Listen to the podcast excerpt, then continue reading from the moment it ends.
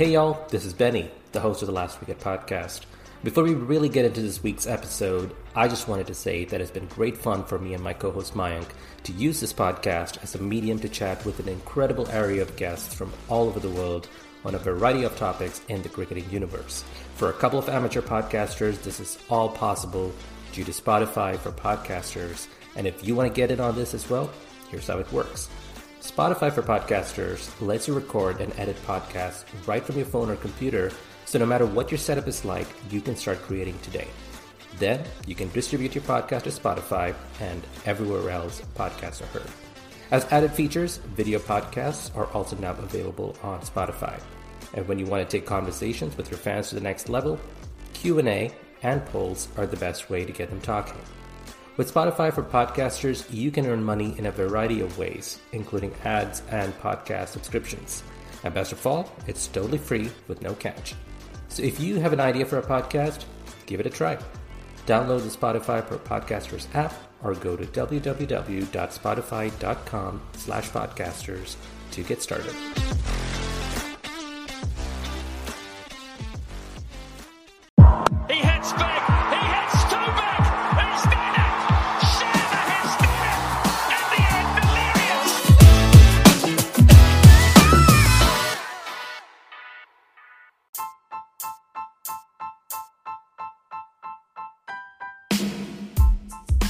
Hello and welcome to The Last Wicket, a cricket podcast that does not endorse following the laws of the game only based on how early it is in any given tour.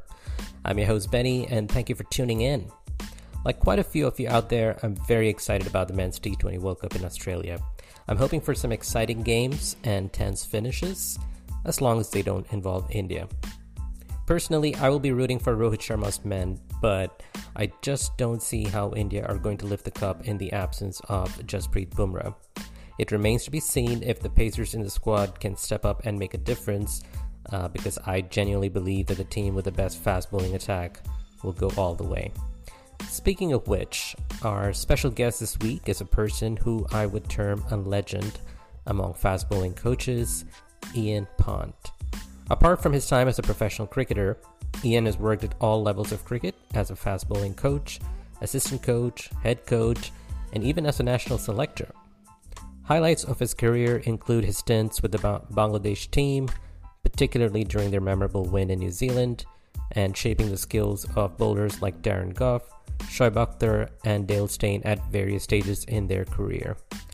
He has written three books The Fast Bowler's Bible, Coaching Youth Cricket, and Ultimate Pace Secrets. He also has an online coaching course for aspiring speedsters, UPF Cricket. So do check out the links to this course and the books in the episode show notes. Before that, please keep listening for a special masterclass on fast bowling from Ian Pont himself. All right, Ian, thank you so much for joining us. Um, it's it's an honor to have somebody who's worked so long in the cricket field, and and we as cricket fans always are keen to learn. Um, you know, there's a, a lot you've done over the past couple of decades. You've worked with Essex, you've worked with the Bangladesh team. Um, you've written a book on fast bowling. Um, so there's I really don't know where to start, but maybe I'll start with the four tent peg approach. Now, this is an approach that I've seen you do videos on YouTube. Uh, I've seen kids in your academy work on it. Um, I'm just curious how that came about because obviously I'm sure there was a bunch of experimentation, seeing how it feels on different players. Um, so, what did the research around putting this together involve? Well, uh, uh it's a super question, and there's a lot to unpack in the answer. I'll, I'll, try to keep it fairly short. Firstly, thanks, Mike, for having me on. Um, and it's always great to talk about fast bowling. It's really exciting, isn't it? Let's be honest, fast bowling, the thrill of the ball flying past the batter. So, look, where, where this whole kind of thing started with me, when I, I finished playing, I was the age of 27. It was back in 1988, I finished playing. Um, and during that time in, in the 1980s, I'd had a tryout with um, baseball. So I went across to the States and had tryouts with six Major League Baseball clubs as a pitcher. Um, and I also at that time was throwing a javelin. I was just kind of toying around with other sports where you could throw because I had a very strong throwing arm, and I, I got the second longest recorded cricket ball throw in history. So, just from a throwing perspective, I was curious about how to throw harder. And it was when I got to the States, ended up with the Philadelphia Phillies for spring training, um, that the coaches there were talking a lot about technique, the technique of throwing. And I'd never had this before because when I was playing in the 1980s, there were no there were no coaches. I mean, no one was teaching speed. We were always told that you're born a fast bowler. You, it's not something you could learn. You're born with it. And, and I went to the States with that attitude and realized that I was completely wrong, that actually it's process and, and, and humans are process based learners. And there was a way of learning how to throw harder. Mm-hmm. So if you could throw harder with a javelin, you could throw harder with a baseball, that must mean surely you could bowl faster. So my interest was kind of peaked at that time and then when I got back from the States and retired, I thought, let me do some cricket coaching based on this real layman's understanding of biomechanics. And that scared me a little because biomechanics just means body movement. Mechanics is movement, bio is of the body. So mm. basically, it meant bowling action. And back in the old days, the MCC coaching manual was only teaching one way to bowl, which was sideways on, which was landing your back foot parallel with the crease and looking over your shoulder and all this kind of good stuff and no one was talking about what the bowlers were doing in the crease. They were talking about wrist position on pitching it up, hitting the top of off stump, swinging it away, all of the stuff which was outcome based, but not how to create the outcome. So, off the back of that, I started to experiment a little bit with javelin movements and baseball movements, bearing in mind that we have to keep our arm straight and not bend it at the end, but basically similar yeah. body positions. And in 1993, I ran my first fast bowling camp, which was called Bowl Faster or Your Money Back. And I had 21 people come along and they paid some money. And I bought a speed gun at the time and I measured their speed because I thought the only way to do this is if it's measured, it's managed. So I have to yeah. measure their speed and prove it. So we, we measured them on day one. And then it was over six weeks, two hour sessions. So by the end of 10 hours of coaching, we then put the speed gun back on again and the smallest increase was 6%, the smallest increase of speed. The biggest increase of speed was 16%. And what it made me realize was these were club cricketers of all different ages, all different levels. What I'd realized was by teaching them all the same thing, they all got faster and actually more accurate. And that kind of threw me because I was brought up to believe you had to slow down to bowl a line and length. And we still hear people say that today. Yeah. And actually, it wasn't true because when I was in the States throwing a baseball, I had pitching practice in, in one um, practice session we had, and the pitching coach came up to me. He said, Your speeds are really down today. You know, you were hitting around about 90 miles an hour, and now you're throwing 80 consistently. What's happening? and I said, Well, I'm, ju- I'm just throwing to kind of get the ball in the right area. And he said, What do you mean? I said, I'm just just like throwing. I, I tried to explain slow down to bowler line and length. he said, "Who told you that?" And I was like, oh my God, is that not true? He said, no. He said, you throw your most accurately when you're throwing at your hardest. And I was like, oh my God. He said, because your biomechanics are correct. Because to, to, to, to throw your hardest, you need to be accurate. And that's where your accuracy comes from. And it, it kind of flipped my head open. So I know this is a long, long answer to how we got to the four tent pegs, but I wanted to identify what it was in the human body that we all shared because we're all different. Like you and I could, yeah. man, we could both bowl a cricket ball, mm-hmm. um, but we'd look very different doing it. But was there yeah. some commonality? Was there something that everybody shared? And it, and what I realised, and there's other things as well, but what I realised there were probably 13 or 14 things. I called them key indicator points. And in my first book, The Fast Bowler's Bible, I've written two actually. The first one, The Fast Bowler's Bible, I put in that what what those indicator points were. So I had to initially understand, as hopefully all my students do now, that there's two differences. There's structure, which is you and I have got a head, two arms, and two legs. We're the same because we're humans. But there's also style, which is the way which we, the way we look when we do it. Mm-hmm. People confuse the two, so they'll say you can't teach fast bowling because everyone's different. That's true, but we're also all the same, so you can teach it, which is also true. So it depends what you're talking about. So I teach structure not style. I can't teach style. I cannot clone you to bowl like Brett Lee. I couldn't clone you to bowl like Jasprit Bumrah. I couldn't clone you to bowl like Lasith Malinga. Even if I wanted to, I couldn't do that. But what right. I could do is I could show you the positions to be in to be the best version of you. And actually, they are back foot contact, front foot contact, ball release, follow through. Those four things hold the action together. We all have to move through those positions to bowl And I realized if we focus on those positions, they were the anchor points that hold the action together, which is why I called them the four tent pegs.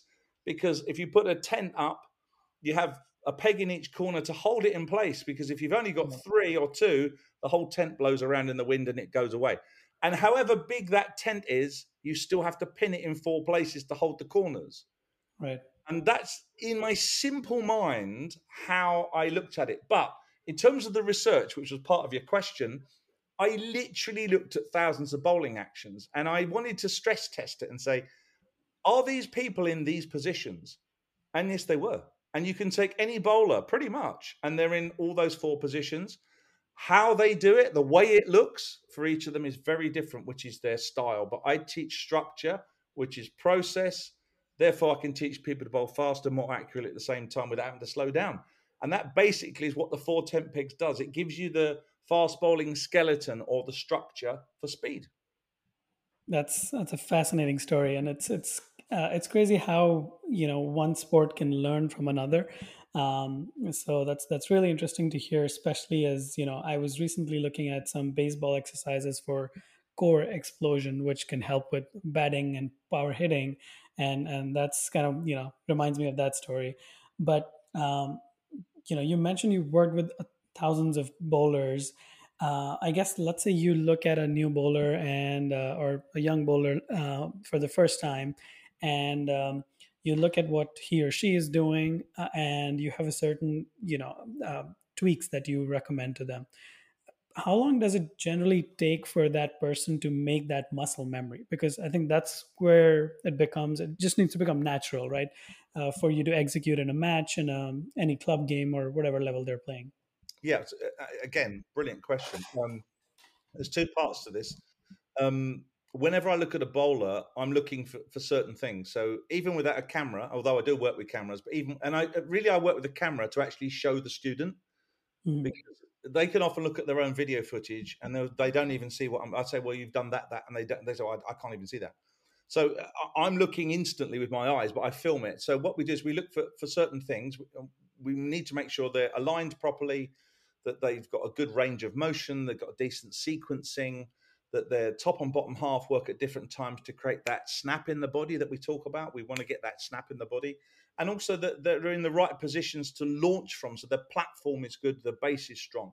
Now, I've worked with players, and the first question I say to them is rather than say, Do you want to change your bowling action? Because no one wants to do that. If I say to them, Would you like to bowl faster, take more wickets, and be pretty injury free? They say yes, which is the mm-hmm. same thing, just a different question.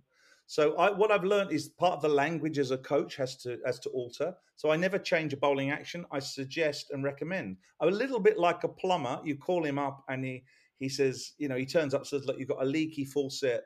Uh, you know, this is happening, that's happening, that's happening. But then he drives off and never fixes it. You think, well, that was no good. I wanted him to fix it. So as a coach, I am a I identify a fault and then help with a solution. Now, having said that, Mike, not everybody buys into that. Not everybody No. wants to do that. So I always say this is like um, an all-you-can-eat buffet. If you turn up hungry, you can eat as much as you like because I'm I'm going to replace that food as many times as you wish. If you've turned up and you're already stuffed and you just want to eat a little bit, you eat a little bit. But I'm going to give you the buffet. I'm going to say to you that this is what you could do, and here's the, here's the bit on top of biomechanics that bio, biomechanics doesn't give you the skill drills to go with the changes, to go with the improvements, to go with the the things that make you better. Science doesn't give you that. Science identifies maybe what you need to do better, but it never shows you how to do it. And and I think that's a bit of an issue. Go back to your point about how long does it take? Interestingly, the better you are, the shorter the time it takes. So I've worked with uh, an example, Darren Gough, the great English fast bowler Yeah. who who came to us at Essex he had an issue with his front arm, or I thought he had an issue with his front arm, and I wanted to get him to change his front arm position. He did that in one delivery. He tried it. He said, I like that. He stayed with it for the next four years before he retired. He made a front arm change, which is a fairly major movement. Um, Mhm. I could teach that to someone who's 10 years old, and it might take them six months. But but that that's just a guide. You know, everyone is different how they they get it. So muscle memory is interesting because in I know I know for example some coaches don't even believe muscle memory exists. Some coaches don't even believe that technique exists because they're if you sometimes work with a bowler, you say, work it out for yourself, or just, you know, there's no real guidance for some. But I try to create a roadmap and say, the gold mine's here, you're mm-hmm. here, we can go the fast route or we can go the long route. But if whichever you decide, we'll get there if you follow these steps. Now, I could say, Mike, I could look at your bowling action and suggest some some really good recommendations. You go away and never do them. And you could come back in six months saying they've made no difference. And I'd say, Did you do your drills? And you say no. But there'll be someone else who goes away and religiously does that. And then yeah. the next time you see them, they are completely different because we want to get to a point where your bowling action is an automated response. It's not something I have to think about at the end of my run up because my only thought is, how am I going to get the batter out? It's not what is my front arm doing or what's my leg doing or is my arm pulling back to the sight screen. That's what you do in training. You don't do that in a match. Yeah. You might have a bowling hook in a match. You might say hold your action or you might say something in your head, but yeah. you don't think about technique in a match. So once it's embedded, you're good to go. And you mentioned the word natural. There's so much to unpack in your question. It's incredible. I've got so much to talk about. Um, natural is just what you do every day. Yeah. So if you get up and clean your teeth in the morning, that's natural to clean your teeth. If you've never done that, it's it's not. If you only drink tea, that's normal. If you drink coffee, that's normal. If you've never done either, that's not normal. So natural is just what you do all the time, and you can change it. They say, "Oh, he has a natural bowling action." I never understand what that means. When I hear a commentator say it's a, natural, it's a natural athlete, I know what they mean is that they have assets that make them a natural natural mover. But no one natural is just what you do. We're all natural. Yeah. So can you change what is natural? Of course you can, because it's just a process based learning thing. So again, long answer your question, but but with regard to the time it takes, that's down to the individual player. Definitely. Gotcha. No, that that makes sense. Um, the degrees they have to adapt, um, their willingness, of course, and and you know their ability to focus on those changes. Obviously, all of that will come together. Um, I know you mentioned six to sixteen percent improvement you saw in that you know first batch of players. Yeah. Yeah. What are the percentages you see now, and does it vary by age groups? Well, the, the, good news is I've got even better as a coach since then because then, those those that, that was where I started. I mean, that was 1993, so we are almost 30 years. I'm so I've been coaching.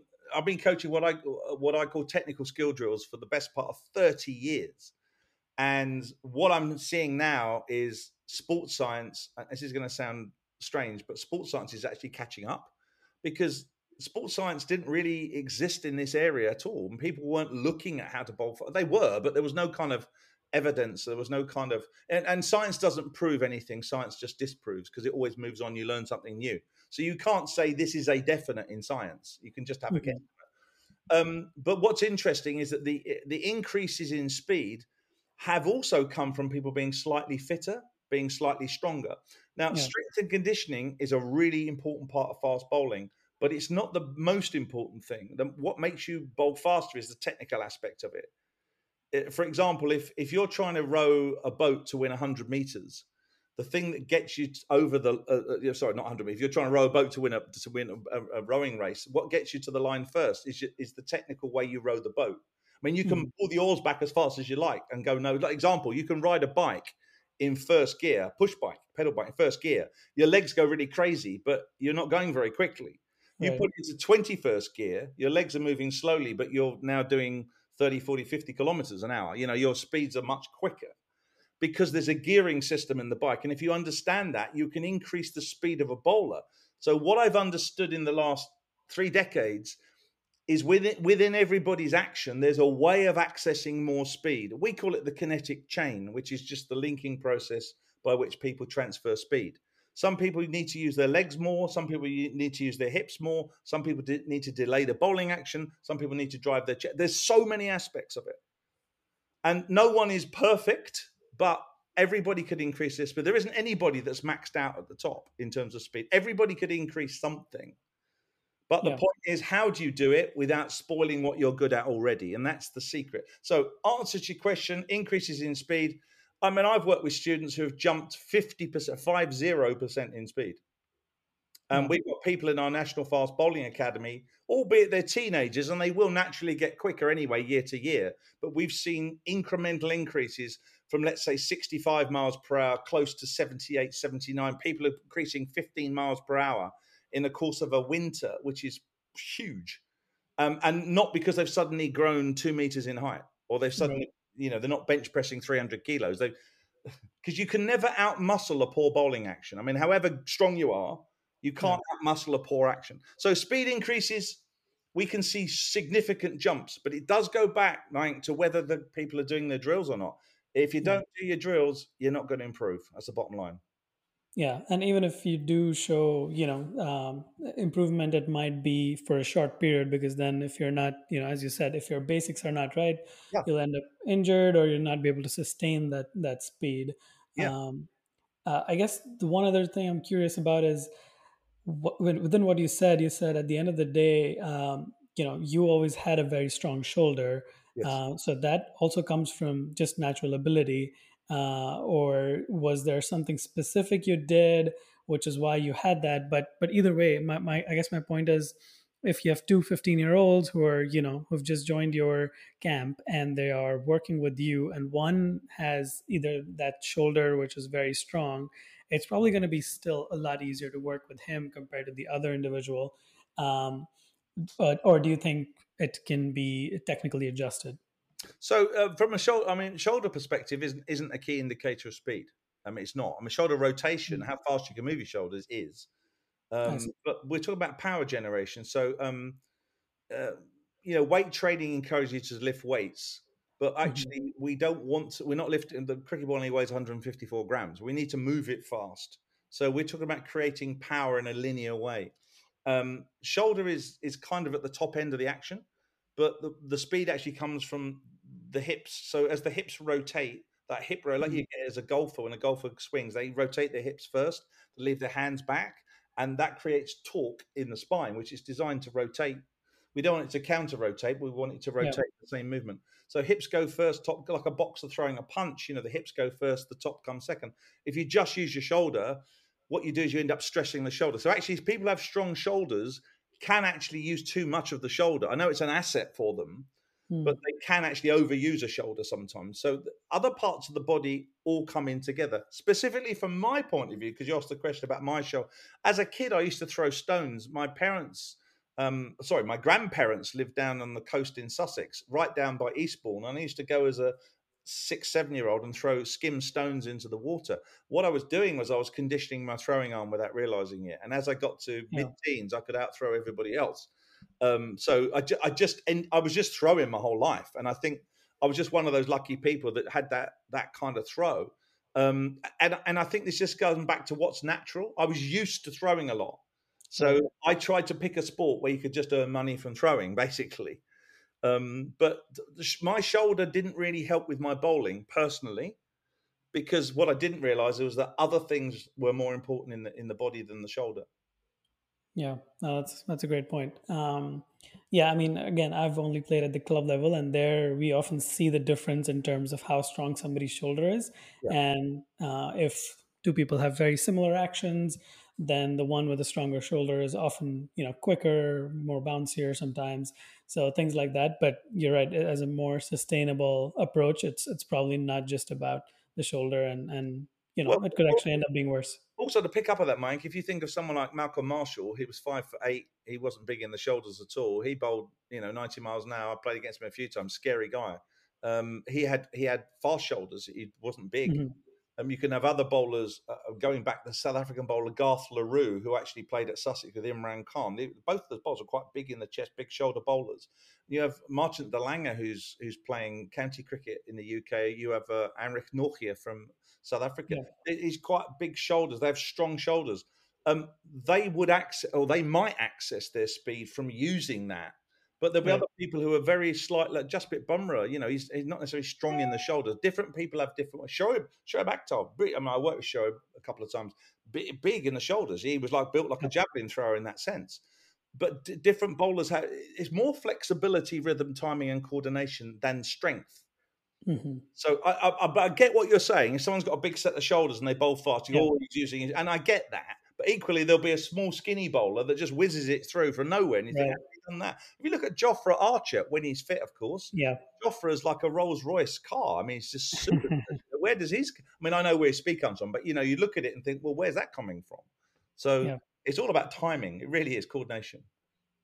That makes sense. Um, curious about you know the outliers. You've you've mentioned Malinga, Jasprit Bumrah. Um, in those cases, obviously, there's there's still that basis, uh, that technical basis that they need to you know check off, yep. even if you know their shoulder isn't coming from uh, or their arm isn't coming uh, from a certain angle and all of that. Um, but at the end of the day, um, is it for such players or such uh, talents that you find? Is it working a lot with the strength and conditioning coach to say okay we understand this is what um, you know they prefer. So at that point let's maybe because with the, this action I'm, I'm, making it up but let, yeah. let's say with this action um, it's their lower back which is getting a lot more stress than an average bowler. So is it then working with that strength and conditioning coach to say let's focus on their lower back and make sure it can sustain through seasons there's a couple of things there. Firstly that uh, if, if i take someone else jimmy anderson as an example. Jimmy anderson who at 40 is, I mean, he's, he's, he's been an incredible bowler. He'll probably go down as one of the, if not the greatest, you know, fast bowler mm-hmm. of all time, just just because his stats are crazy. Jimmy's very, very fit, but he has a mixed action. I mean, he, his bottom half is sideways on, his top half is open. So technically, has a mixed action. So he should, by rights, get a stress fracture, uh, or, or, be or be prone. I should say. Sorry, he should be prone to that. And I believe he had one when he was younger. But but with someone like Jimmy, because he's so fit and strong, S&C has really helped him to stay on the park and he's really looked after it. It's fantastic specimen. Um, just because someone has an action that doesn't quite tick every box, it doesn't mean they'll be injured. But from an example of injury, you can also be injured by over bowling. And in fact, we now hear spinners, some spinners get stress fractures. So yeah. the interesting thing about injury is it isn't always the technical issue that causes it. Often it is. I mean, I would say in a majority, and I don't have stats. I'll be I'll be making it also up to say ninety percent, but a mm-hmm. large large percentage of, of stress fractures are caused by ac- uh, action. Um, in in the lower levels, it's probably not that people are bowling so many overs uh, either. But at the higher levels, it might be they're bowling huge numbers of overs or they're bowling on hard surfaces, which is why we got in this rotation of bowlers. Um, someone like Malinga and Jasprit Bumrah, very different looking actions. They all go through the four tent peg positions. They have them, and again going back to style, they have different style, but they have very similar structure. And I always what's it always brings me back to batting. People talk about Steve Smith saying he has, a, he has a really unusual technique. He doesn't actually. He has a very, very good technique. How he gets yeah. into his positions is his style. His style's very different, but but mm. technically he's a great like Sachin Tendulkar or Virat Kohli or Babar Azam or whoever you want to pick, Joe Root, you know, Kane Williamson. They, they all get into very similar positions. There's only a certain number of ways to to play a cover drive. You know, there's yeah. not a thousand ways to, to, to, hit a cover drive, but ha- there's a thousand ways to get into that position. And yeah when I hear commentators talk, someone's they mistakenly say the technique is wrong. No, it's not. Their style is different. The technique is very good, and usually the people at the top of the tree, the fastest bowlers, the ones that score the most runs, very very similar techniques. It's just how they do it looks different, and. Yeah. This is, I don't think, as, and I'm speaking from a coaching perspective. Now, I'm not speaking on behalf of the coaching community, but I'm just about to. I think at, at um, at coach education level, we don't teach this stuff properly. We don't understand there's a difference between the technical aspect of it and and the, and how somebody looks, their style of it. We get confused as coaches, which is why you don't often see fast bowling coaching specialists. I mean, the thing about the IPL and the PSL, there is long enough in both of those uh, limited overs competitions, T20s, to actually have a technical yeah. skills coach in there to work on the technical aspect because you've got enough. You've got eight weeks, right? But you, if you gave me a bowler for two months, if I couldn't make a difference, I shouldn't be doing my job. You give me somebody for six weeks and I don't make a difference, I shouldn't be in that job. So technical, this is the area cricket hasn't gone into yet. It hasn't appointed technical skills coaches. You get it in football, soccer, you get it in other sports, rugby, handling coaches and stuff. Cricket, you don't. They're just it's just a person in a tracksuit saying pitch it up and with a mitt on trying to catch it. And that's about the extent of it. So I, I think, in a way, we've kind of lost sight what coaching actually is. It is fault detection and correction, but you need to know how to make the both of those in the first place. But it's a it's a very interesting subject because I think the game is moving on. It's moving on very quickly on the pitch, mm-hmm. but it's not moving yeah. very quickly off the pitch. And and to that point, do you also see the same with junior coaches in the sense that you know have you seen them curtail whatever the style of a, a youngster might be. Uh, because I, I, I, feel like we, uh, you know, we'll see a bowler like Bumrah and we'll see youngsters try to copy that. But otherwise, like, you know, there's not a lot of variety in what we see in youngsters. Hmm. Um, not to say that they're not innovative or all of that, but they just don't see enough on TV. They don't get encouraged by, some, you know, younger coaches. So I, I sometimes see that as an obstacle. Do you think that's a fair fair point? It, it can be. I mean, there was a, there was a, a, spell a few years ago when everyone was trying to bowl like Brett mm-hmm. Lee. You know, they're all trying yeah. to load up like Brett Lee. And in fact, I went out to Chennai. I went out to the MRF Pace Foundation. The great Dennis Lillee was coaching, and pretty much his coaching was load up and pull him out. You know, do this with your hands. I mean, it's very, very similar to Brett Lee. Now, actually, in in Dennis Lillee's defence, Brett Lee is the closest to the computer model you could ever get. I mean, it, people aren't trying to copy Brett Lee. He's actually about 90 something percent of the perfect model. So I get why they would try and get people to copy, but they were mistakenly getting him to, people to copy his style. But actually, inadvertently, they were helping because you know even Mitchell Johnson got this kind of same, similar load up, and and the reason people did that was because there was one of the greatest bowlers in the world doing it, and he looked effortless and easy. Um, and there was a reason for that. There was a reason for that. But uh, with junior coaches, that's an interesting area because I've always believed, as they do in other sports like gymnastics, is they put the best coaches with the kids. So what happens is very early on, the kids learn the good stuff with the top coaches and they can't go on and become amazing gymnasts in their mid-teens you know because if you get to 20 as a gymnast you're probably past it so there's a lot of specialization earlier on in other sports than there is in cricket cricket's more have a bit of fun which of course has to happen go and play the game experience it work it out i get that but at some point you're going to have to get someone on the right track so that they have all the tools to be able to maximize their assets and i think we get quite lazy in coaching junior level it's sometimes easier just to be a facilitator and just put nets on, a game and keep score and go right last three five to win. Well played, and that's nice. Yeah. Where is the where is the technical input coming from? You know, where is that happening? I don't see that. And then if you follow that through, does it then happen at senior level? Probably not. Well, then where do you get that input? Because if you get to first class cricket, and I've been there as a coach in 10 years in county cricket, very, very little technical input. There's not a lot at all. and and then if you go to England level, international level, you know, you should know that anyway. You're not going to start getting coached at international level because if you are, you shouldn't be in the team. So what are the what what is the coach's function if they're not teaching technique at any of these levels? You know, only on a very basic technique. I'm talking about going into depth, into detail. Yeah.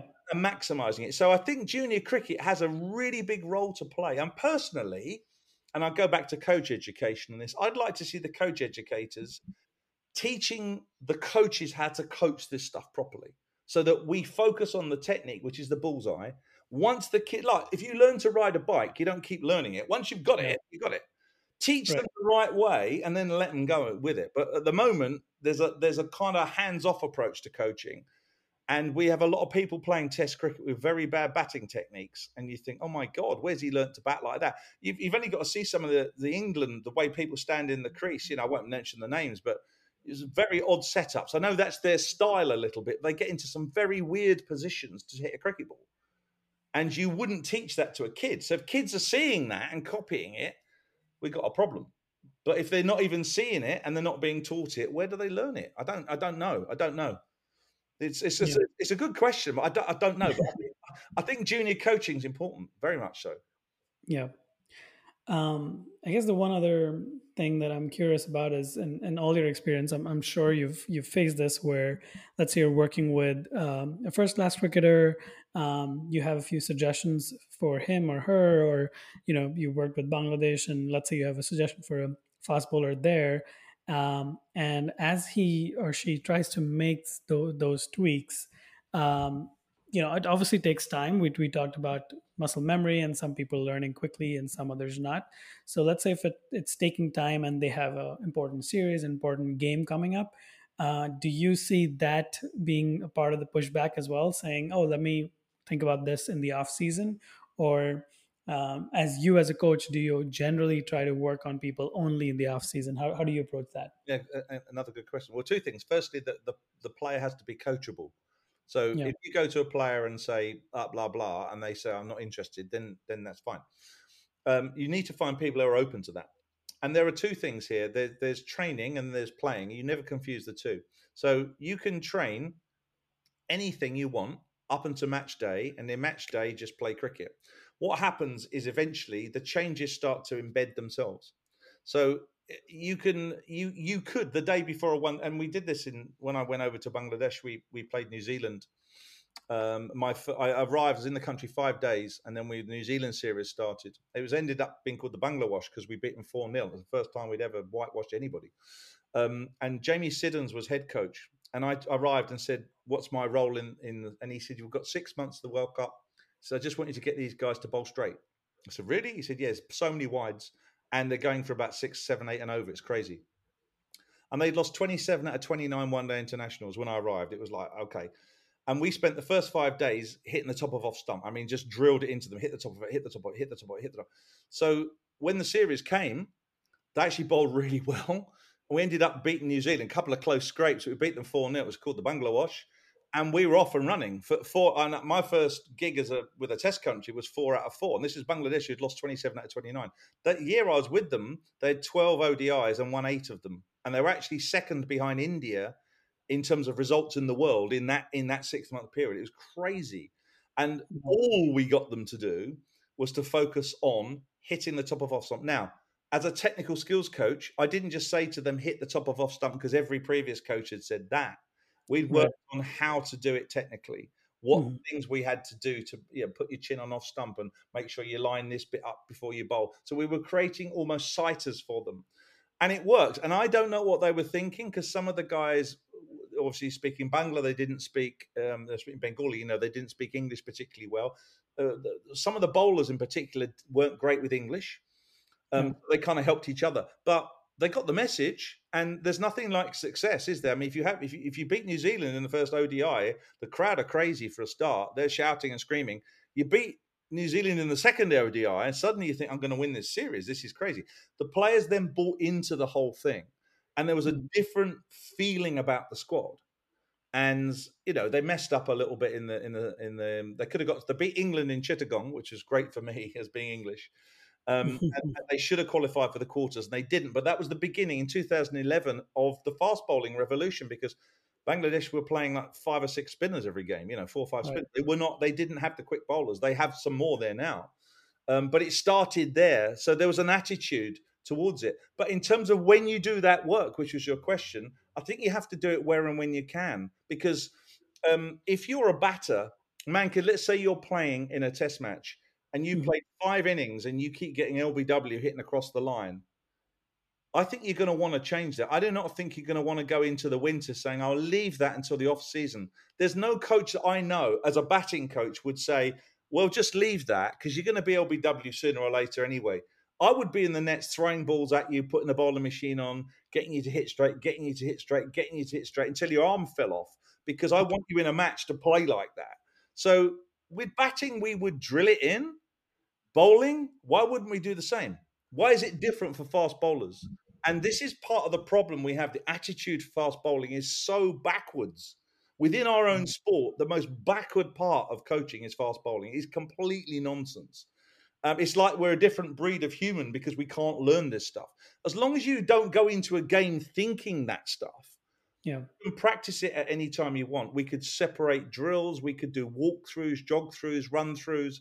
We can use bungee ropes, whatever else they want to use. I don't know, use hurdles. I don't use that stuff, but you know, they people do use it. Um, you can do all of that and then play the game.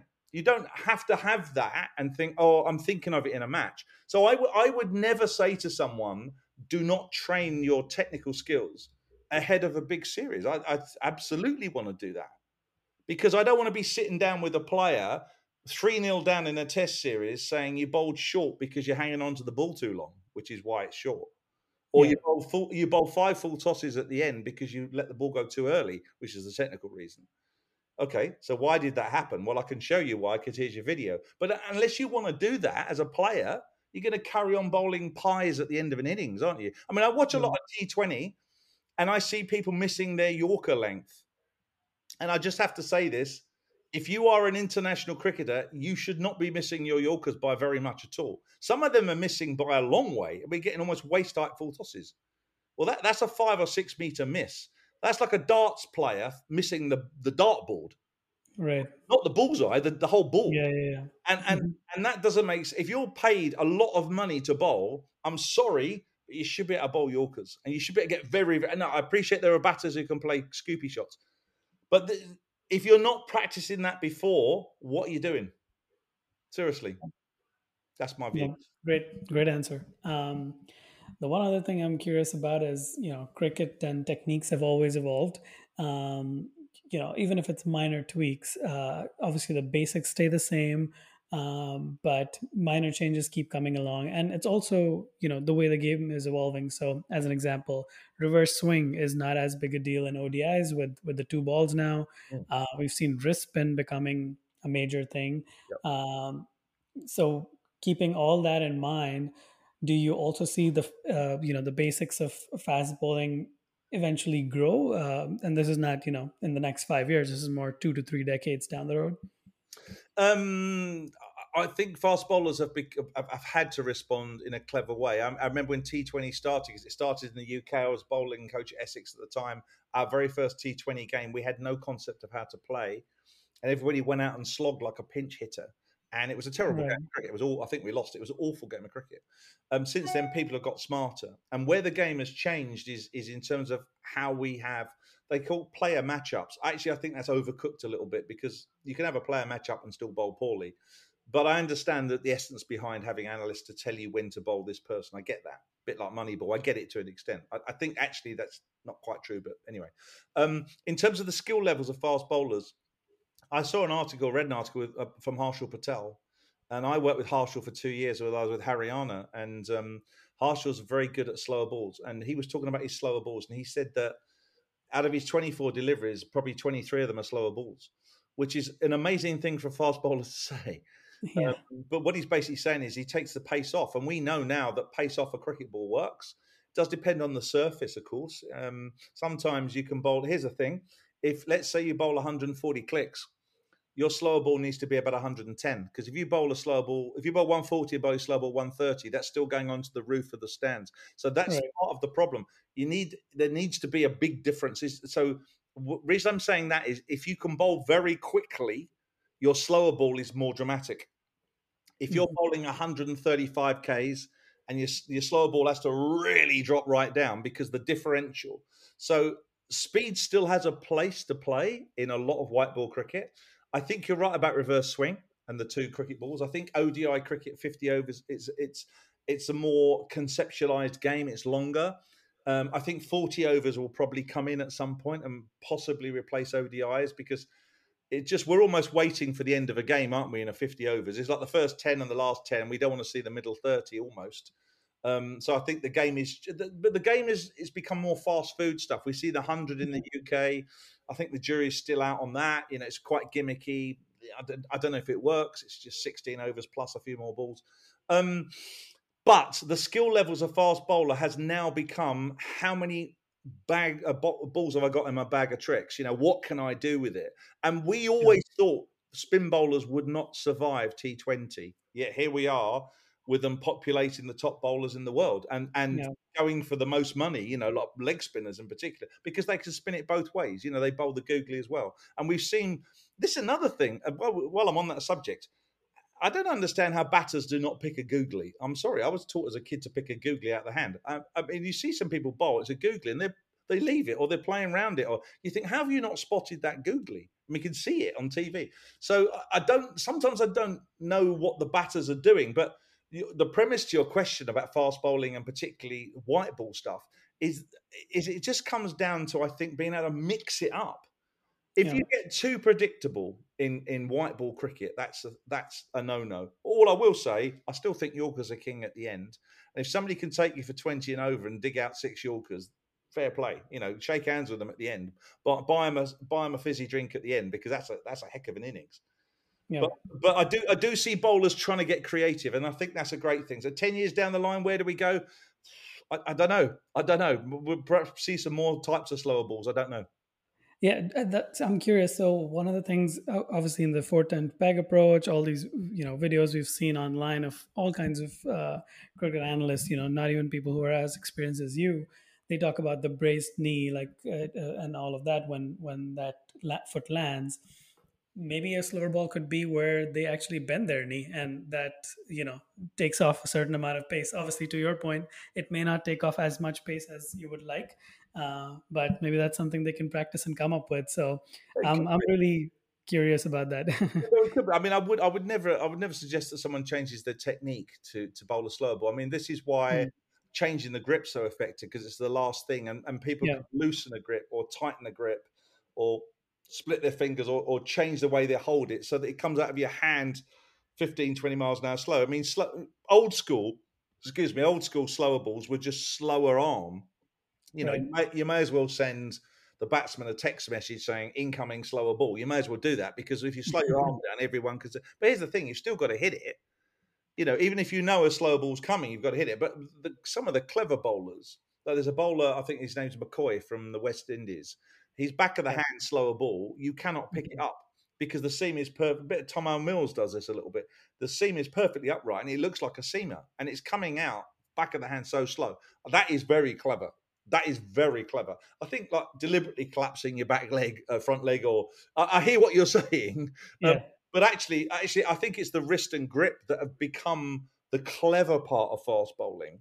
Um, all I would, other thing I would say, and this is where I sometimes have an issue a little bit, some of the field placing that we have for T20 in particular, you think, why are they bowling there when they have this field? Sometimes the bowlers are just not delivering, executing their skill. I think we going back to me saying about Yorkers, international bowlers should be able to bowl Yorkers pretty much to order, and I think you should be, at least bowl the right side of the wicket or, or keep it on the island, as I say. And th- those those things are things that you can definitely practice in the nets. And I know there are lots of bowlers who practice with like soda cans; they put them down and knock them like a coconut shy, you know, just to hit them, just to mm-hmm. hit. Them. But once you feel confident with that, you can bowl anywhere you want. But the skill levels in T Twenty are astronomically growing. I mean, goodness knows where we're going to be in a decade. There's some fantastic yeah.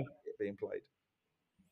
Absolutely. Um, and thank you so much for your time. Fascinating conversation. I, I feel like I could I could talk to you all day and uh, and pick your brain. But thank you so much for your time. This has been enlightening, and we really appreciate uh, you joining us. Thanks, Mike. I've enjoyed it. Thanks. Thanks for the time. Thank you so much. Thank you for listening to another episode of The Last Wicket. This podcast is a Cricket Guys production featuring your hosts Benny, Mayank, Nish, and Himanish. For more details, please visit thelastwicket.com. If you enjoyed this podcast, do let a friend know, rate, and subscribe on your platform of choice. Follow us on your social media feeds and leave us a voice message if you would like to share your thoughts with us. Thank you again for listening, and from all of us here at The Last Wicket, stay safe and stay healthy.